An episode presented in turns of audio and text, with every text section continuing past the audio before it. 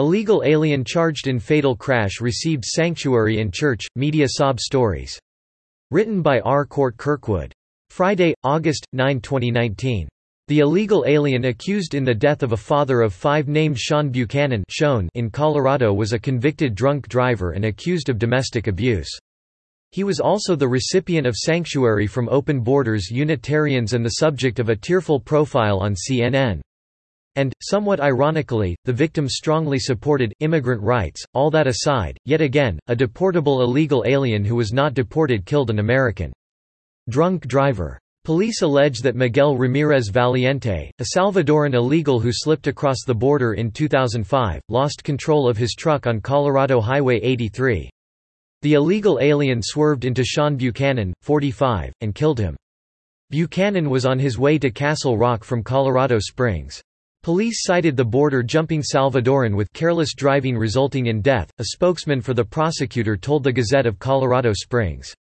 Investigators do not suspect that drugs, alcohol or excessive speed contributed to the crash, the newspaper reported. As is typical with illegal aliens, he was driving without a license. And he is no stranger to law enforcement. He pleaded guilty to drunk driving in 2017, the newspaper reported, and hadn't finished his year-long probation for that crime when, police allege, he swerved into Buchanan. He also has pleaded guilty to reckless endangerment in a child neglect case and was sentenced to a year of probation, court records show, the newspaper reported. A domestic violence case was dismissed by prosecutors in 2016. ABC affiliate News 7 in Denver reported that the prosecutors also dismissed the reckless endangerment charge. Poster boy. Despite that record, as the Daily Caller and other conservative media have observed, CNN, The Gazette, and other media made Valiente the poster boy for immigrants' rights, a put-upon victim of the evil Trump administration, which wanted to deport him. And even worse, poor Valiente, whom the media believe was a law student who fled gang violence in El Salvador, couldn't fight the decision because the Trump administration caused the 35-day government shutdown that ended on January 25. That's why he had to hide in the Unitarian Church. His immigration woes began eight years ago.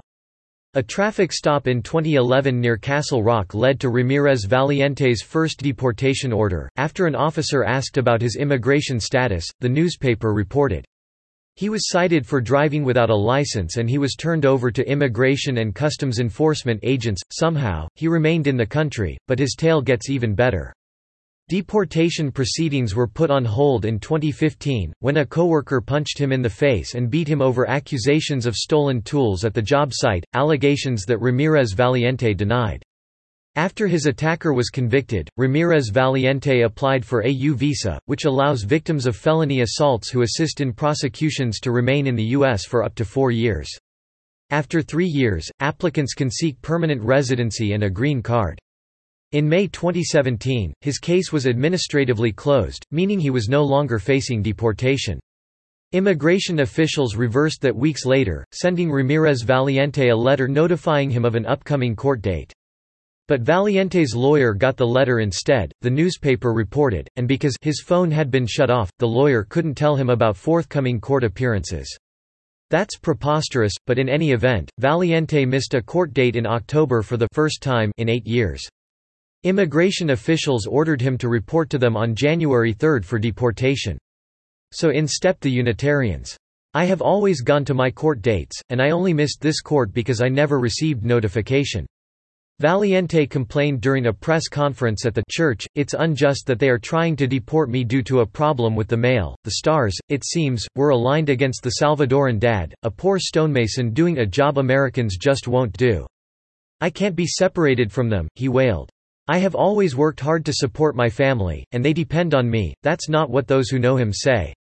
No arrest. News 7 offered a more complete picture of the former law student. Those who know Ramirez said his arrest history tells a different story, and they want the Buchanan family to know it, the station reported. This family deserves to know who they're dealing with, said a close acquaintance of Ramirez Valiente. He's an alcoholic and an abuser, he should have been arrested after the crash, said the woman who knows him. He just had a DUI, and he's driving with no license, and he killed somebody, like you shouldn't walk away from that, you read that correctly. Police did not arrest Valiente. Subscribe to The New American and listen to more by clicking podcast on the top right corner of our homepage. Also, please consider donating to help us push out more content for you, our listeners.